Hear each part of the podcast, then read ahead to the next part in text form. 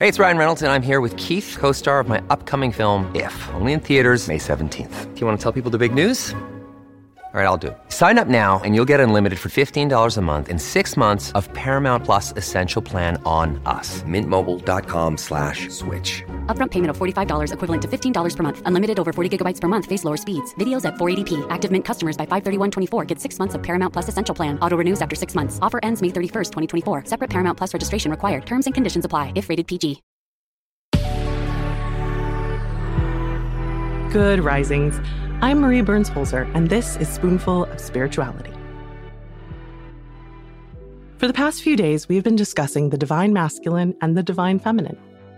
But what I bet you didn't know is that divine androgyny has a place in human spirituality, with a long, complex history as well. In Hinduism, the oldest continuously practiced religion in the world, and the origin of many Eastern faith traditions, they officially recognized three genders in Sanskrit feminine, masculine, and gender neutral. The female avatar of the god Vishnu, Mohini, is the first reference to transgenderness in this tradition. And the Ramayana, an important text in Hinduism and one of two Sanskrit epics, the Lord Rama was banished and spent 14 years in the desert. The devoted followed him into the forest but he asked all the men and women to go back, allowing only trans individuals, known as Hijras, to stay with him. He was deeply moved by their loyalty and love, which is why he later bestowed them with the power to bless auspicious occasions, including marriages, childbirth, and inaugural celebrations. On the Abrahamic side of the major world religions, the Jewish Talmud, which is a primary source of Jewish law, recognizes six genders. Not only do we have male and female, but androgynos, which is a person with both male and female sexual reproductive organs, tumtum, a person we might think of as gender fluid, being, quote, sometimes male, sometimes female, unquote.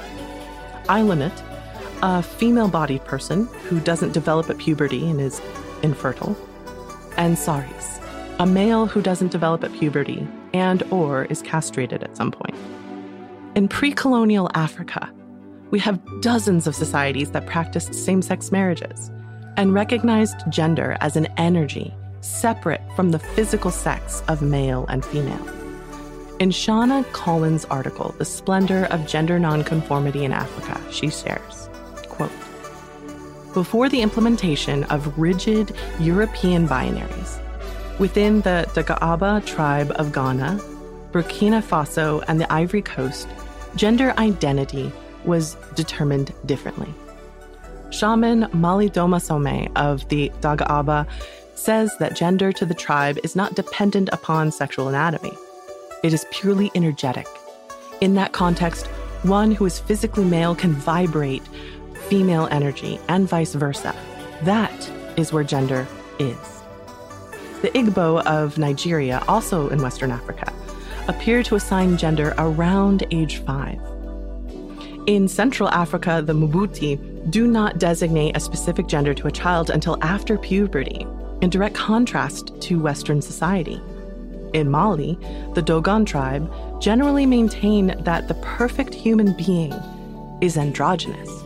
The tribe worships Nomo, ancestral spirits who are described as androgynous, intersex, and mystical creatures, and whom are also referred to as the teachers.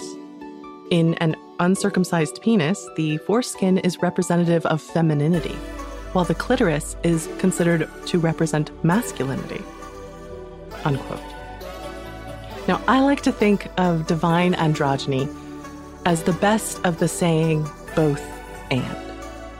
It is the living embodiment of both the masculine and feminine, while also being something entirely different. While the celebration of divine androgyny has long been disrespected in the West, indigenous cultures from around the world acknowledged and celebrated this aspect of our humanity for a very long time. And this divine androgyny belongs not only to our transgendered siblings, but it has a place in the body, spirit, and soul of every human, if only we open ourselves to these divine mysteries.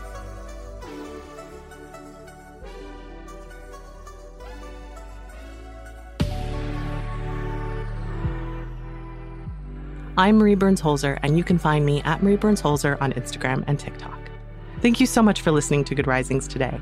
If you enjoyed this podcast, please let us know by leaving a review. We love hearing from you. Now go be excellent to yourself and to each other. We have some exciting news. You can now search more than 700 Good Risings episodes on the new Fathom.fm app, the podcast player from the future.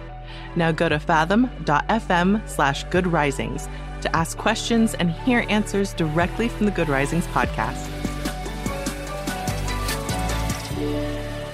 Good Risings is presented by Cavalry Audio.